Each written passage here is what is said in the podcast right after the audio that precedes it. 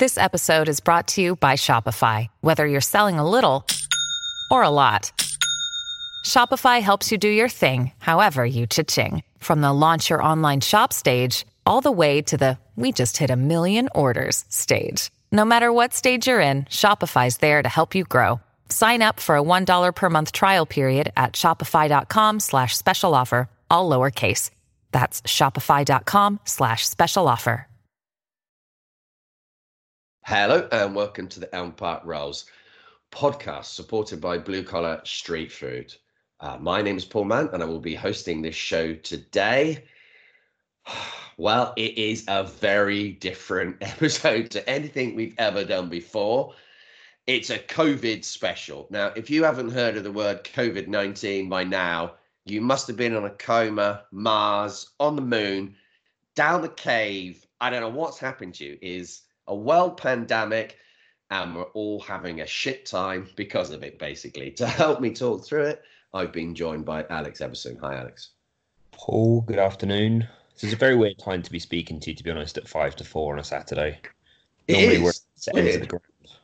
Yeah, it just doesn't happen, doesn't it? It's strange. It is such a strange thing, because obviously if you're a Reading fan, you'll know that the Reading game was called off, along with all the EFL games, all the Premier League games, every kind of sporting event that you could possibly imagine that has a kind of attendance of above like 3,000-4,000, because there are some National League games on today. What's the kind of average gate in that, would you reckon, Alex? I've no idea. A couple of thousand. I think Maidenhead can get around 2,000 capacity, something like that. So you might get a couple which get a little higher, I guess, today, but then none of them are going to hit 10,000, are they? No. So all the kind of like big events are all called off, and the rugby union, everything's gone. Now, people have lots of thoughts about this. Should it still be on? Should we still be playing games? The government advice was that these things shouldn't be cancelled because the possibility of transmission outside, where football grounds obviously are, was limited. What do you think, Alex? Do you think they made the right decision? I think it's kind of a forced decision, really. Once you see all the other leagues across Europe making that decision, La Liga obviously got called off. Arsenal, Man City got called off during the week, and it's difficult for the FA and not the FA, but the Premier League and the EFL to not call it off when we're a country which has already been infected with COVID. It's what can you really do? Say, it's we'll keep playing games for another couple of weeks, while all the other teams across the continent have stopped because of it and are trying to basically not carry on games. So it almost seems like a forced decision, I guess, for the EFL and the Premier League. I don't really think. And I think once you start getting players and managers infected, what are you going to do? You can't really carry on games, because a fan's really going to want to pay to come and see half a team because you've got 4 of your players infected. No fan's going to want to pay whatever a ticket price would be in the Premier League, £40, to go and watch a Leicester team which has got 4 players missing, for example. No, and also the fact is that some people will be listening to this and thinking COVID-19 isn't going to be that bad for them. And that is totally true. For the vast majority of the population, it won't actually affect the individual who gets it that badly. Most healthy people below the age of, I don't know, let's say 60. Most people below that age, and maybe even below 70. My dad's listened to this and he's a little bit over 70, but don't be nervous, Dad. You're going to be okay. It's kind of a little bit... I understand that they're thinking that, but the problem is then they transmit it on to everyone else. And I'm part of one of those groups. I'm in the vulnerable group, which is kind of like, I hate using that word about myself, but I'm a heart lung transplant patient. I had that many years ago. I have cystic fibrosis. So I can actually die from just normal flu. Obviously that hasn't happened to me, but I know people who've had huge amounts of their lung function with the same operation as me lose up to 50% of their lung function just from flu. So this is even worse than flu. So I am now in that group that is vulnerable to this, and I can't really go outside very often at all now. I go outside for a couple of walks a day. I won't go into any shops. The thought of going into a pub, I walked past a pub, which is very near to my house, and it's beginning to bring tears down my face that I can't go in there. Just want to go in there at some point, but it's not that long, but it's definitely difficult, Alex, isn't it? Didn't you, Paul? Sorry? You thought you could pop in, have a quick, swift one before anybody else comes in and then leave again, but... Yeah, I could. It's like the dicing with death game, isn't it? I mean, who knows? I could get it, and I could be fine. It's not impossible, but there is no cure for this. That is the big difference between flu and actually this COVID-19 is there's no treatment for it. And it's a bit of a worry, and I do think there's going to be mental health problems rising from this because there's anxiety, because we don't know where we stand. We don't know how it's going to continue. We don't know how long it's going to go on for. But, you know, that it's just such a tough time. And with the football, you can normally take your mind off all these issues. And Reading FC, God, they have turned up some absolute crap in the last few years. They really have. Let's not beat around the bush here. But we'd all love to go there and watch them get thumped today, wouldn't we? Just so we could go to the football and go and enjoy it. What do you think, Alex? Do you think, like, would you like to actually, you're at the point when you'd like to go and watch us lose?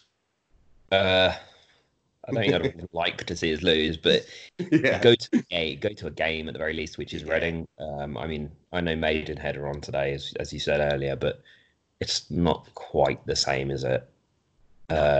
So yeah, I think it's probably, I'm not quite at that point yet. I know lots of people are probably at the point where, well, maybe not lots, but there's definitely a good proportion of people who are probably starting to get told to, you know, work from home. Don't come into an office. If you're an office worker, we're not going to have as many people working, potentially, if you work in retail, this kind of thing. And for a lot of people, if you go to Reading, that is your weekend. That's what you do on a Saturday. And all of a sudden, it's not there. And it's not like the off-season where you can say, oh, it's all right, we've got pre-season, we've got transfer rumours and friendlies to look forward to, and you know what? It's been quite a long season. I need a little bit of a break. This time it's mid-season, and actually there's no real ending to it at the minute. No one knows when it's going to end. I know there's obviously the April 4th date as like the next review date for the EFL and the Premier League to look at potentially starting games, but I think everybody seems to be quite aware that date is very, very unlikely to be kind of the starting point. So it's just a waiting game, I guess, for a lot of fans as to when the next game might be. And for a lot of people, that's going to impact them.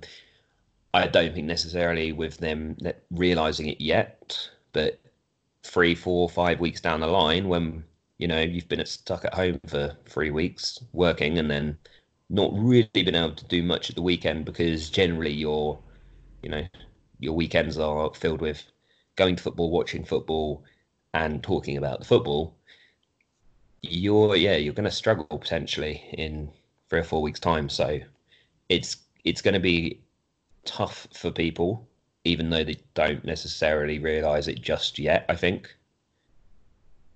So much chat is about sport, though, isn't it? In life, in general, I find that. You can like talk about, there's so many different sporting things with you, Alex. It's American sport with NFL and all that. Me, it's more like in the cricket and football. Those are the two main things. But I can talk about virtually any sport. You know, we can all be experts in absolutely everything and really know nothing about them. But we're lacking that, aren't we now? Yeah. I mean, I was saying today at home to my other half, I was like, even though the football's not on, I would quite happily have just watched another sport. I would have gone and watched rugby today if it had been on. Yeah. Like, I just want something competitive to watch. Yes. Something where I can pick a team and be like, oh, want them to win. And instead, there's nothing. Well, like you say that, but my girlfriend, who's a Norwich fan, she's upstairs right now while recording this, listening to Kings Lynn play someone on Radio Norfolk because she wants to listen to a football match commentary that much. I mean, that is... isn't it? Yeah, that is commitment to some kind of sport there. I'm not quite sure I'm at that point yet, but maybe in a week's time. Maybe it's more about getting away from me, but we can look into that deeper, can't we? That's going to be a podcast for 4 or 5 weeks' time, I think. Yeah, I think 4 or 5 hours probably. Yeah, it's kind of. So how do you think we should finish the season? Because obviously Reading are mid-table. We're completely safe. I mean, is it 9 games to go, isn't it? So there's been lots of talk of variable finishes, people saying that they should cancel the league. Karen Brady, conveniently West Ham in the Premier League, are in 4th from bottom. So not surprising that she's a big fan of that one. I can't see that happening, though. I think that one's very unlikely that they're just going to avoid the season. I can obviously see why Karen Brady has got that opinion. Maybe if her West Ham team weren't quite that bad, then maybe she wouldn't have that opinion. For me, I think it's a difficult one, really, because whatever you pick, you're going to disadvantage somebody. I think the fairest is probably just going to have to be get to a point where teams and people can go to games again and players can play games again and finish out the season, whether it's behind closed doors or whether it's in front of fans. It's not irrelevant, but it's probably not the main talking point currently. When that is obviously going to affect what happens after. For Reading, it doesn't. I don't really think it matters whether you end the season now or if you play out the last 9 games. I know we've spoken a very small amount that Reading could have got to the playoffs if they go on and running, a run of form. But realistically, it's very unlikely. And again, relegation is kind of similar. It's very unlikely. So it's for us, it's not really going to make much of a difference. I think Reading are just going to kind of play out the season. The outcome is that you're going to end up with a season which probably ends in, let's say, for example, the football begins again in, I don't know, late May, early June. As an example, the Euros have been postponed. You're probably going to end up finishing that season 6 weeks later, say 7 weeks later, sometime in late July. Then what do you do? Do you have a pre-season, start the season in September? Do you just go straight into the next season? What happens to players? There's a lot of questions which have to be answered. And does anybody really have that much trust in UEFA and FIFA to really come up with the answers? No. Probably not, in all honesty. So I can see a situation where this season becomes a mess, and this season being a mess is going to affect next season being a mess as well. And we're going to end up with 2 years of 2 seasons of just messy tables, messy football. Well, it's going to be years, isn't it? Because possibly Euro 2020 will be moved to 21. But then in 22, we've got a Winter World Cup as well. Yes. So it's going to be constant. So that means players will be playing constantly for 2 years. I could probably see a point where we end up with a short season next season. Yeah. I think that's more possible. Yeah. Depending on, again, when we start this season. But I can certainly see a scenario where we get rid of domestic cups in Europe next season, and there is no domestic cups, maybe no international friendlies, no Nations League. Yeah. So then you end up with a case of you've eliminated maybe, 8, 9, 10 match days there, and all of a sudden teams can start to play midweek as well. Suggestion that one of my friends said to me earlier today was that European competitions might go to straight knockout games. That could happen. Get rid of 2-legged matches. So, even if next season does start late, there's no necessary reason that it finishes late as well. You could work it out, but the problem is you obviously need 55 different member associations under UEFA to agree to this, and all of the leagues under UEFA to agree to it. For them all to end roughly the same kind of, or not to end roughly the same time, but them all to agree that the Euros is going to be kind of like the cut-off point. And that's going to be just very tough, I think. You really need you really need UEFA or FIFA, I think, to basically kind of say, this is when we're starting the season next, and and have each of the football associations kind of work around it somehow within their own league. But given their kind of slow response time so far to different things, I wouldn't really have that much confidence in them doing that.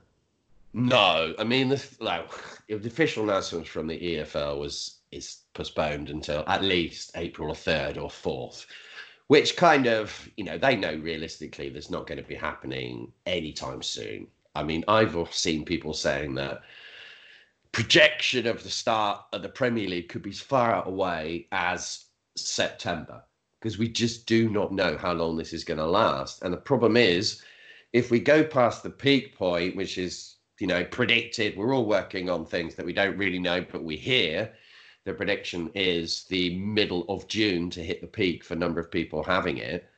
Well, if you start having mass events in July, it can make it go back up again.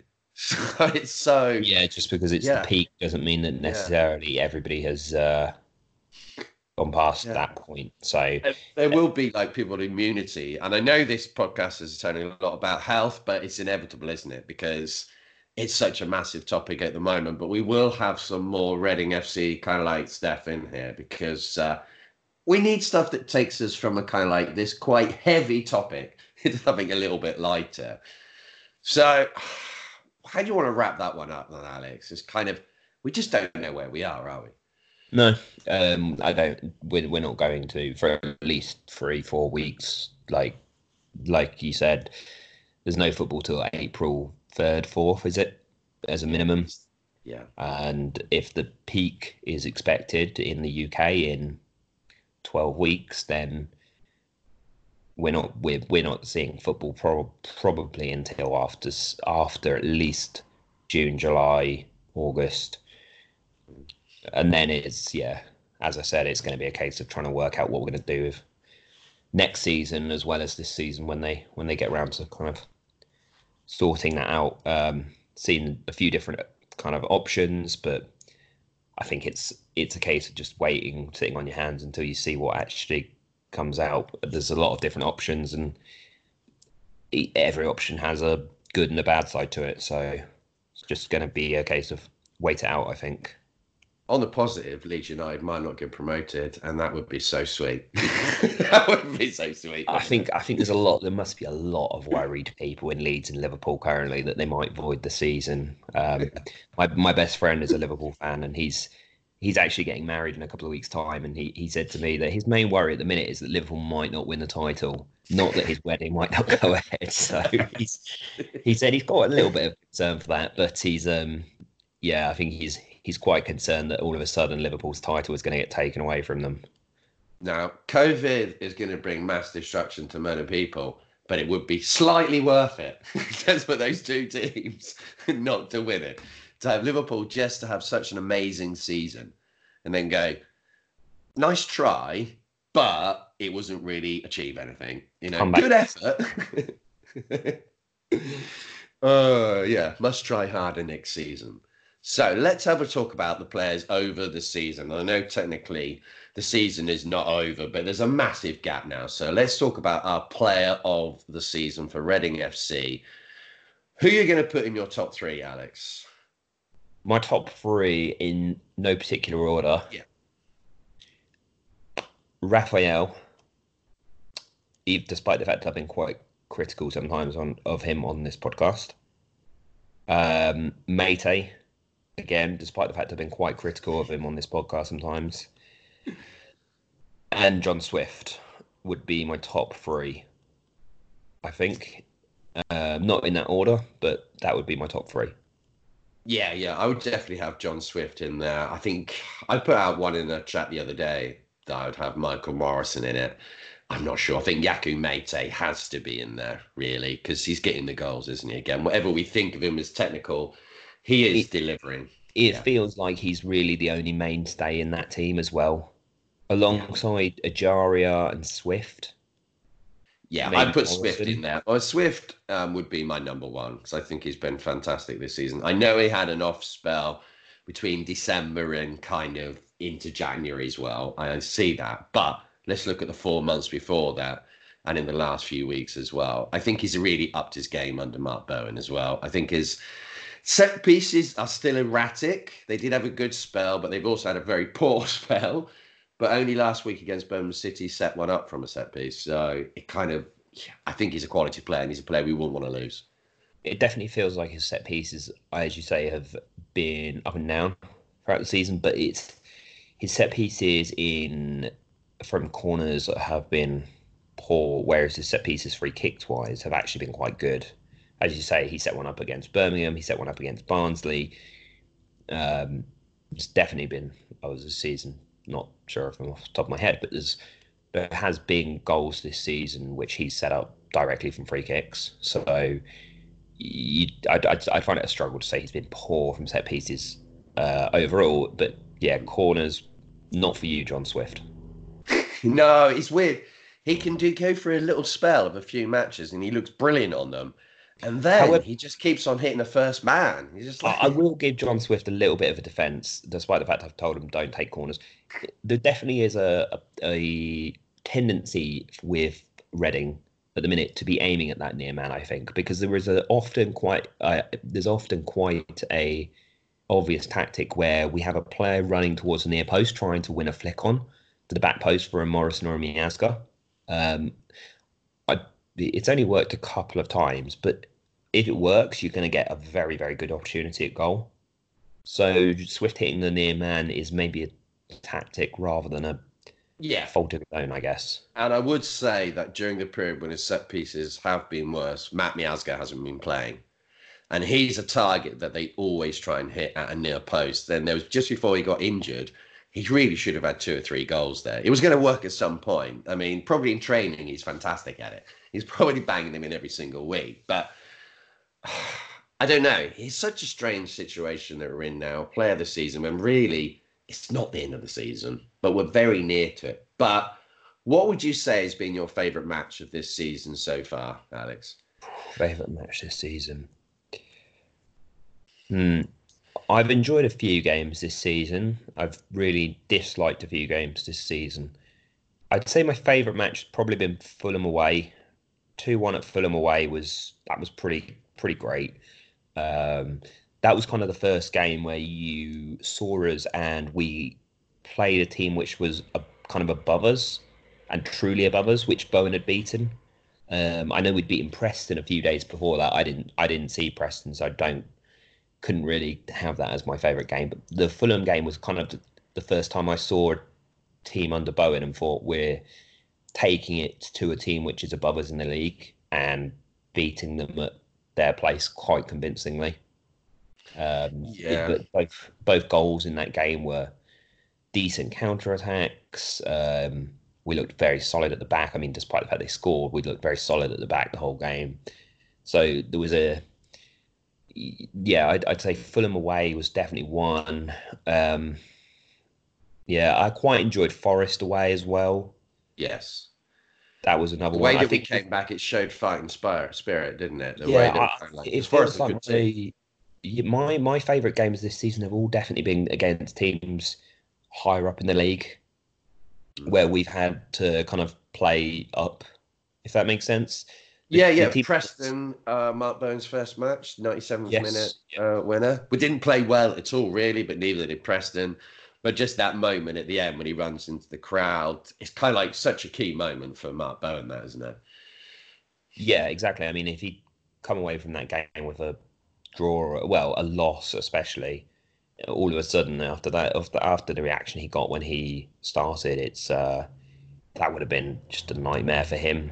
Whereas coming in, getting a win off the bat against a team which was in the playoffs at that point, that was just a real kind of positive to his start. Yeah, definitely. I mean, I think he's made a really consistent start, and that's one of the things I've enjoyed about watching him. Yeah, there's been some downs, definitely, with Mark Bowen so far. We go into a really horrible place when we talk about the Wigan match at home, which was rubbish and was unacceptable. And I'm not going to change my thoughts on that just because we've done well since. I think it's only because the manager's come out and said that, and I'm sure he made that clear to them in the dressing room, that we've probably improved since then. We didn't play fantastic in the game after, which I think was against Barnsley, which we won 2-0.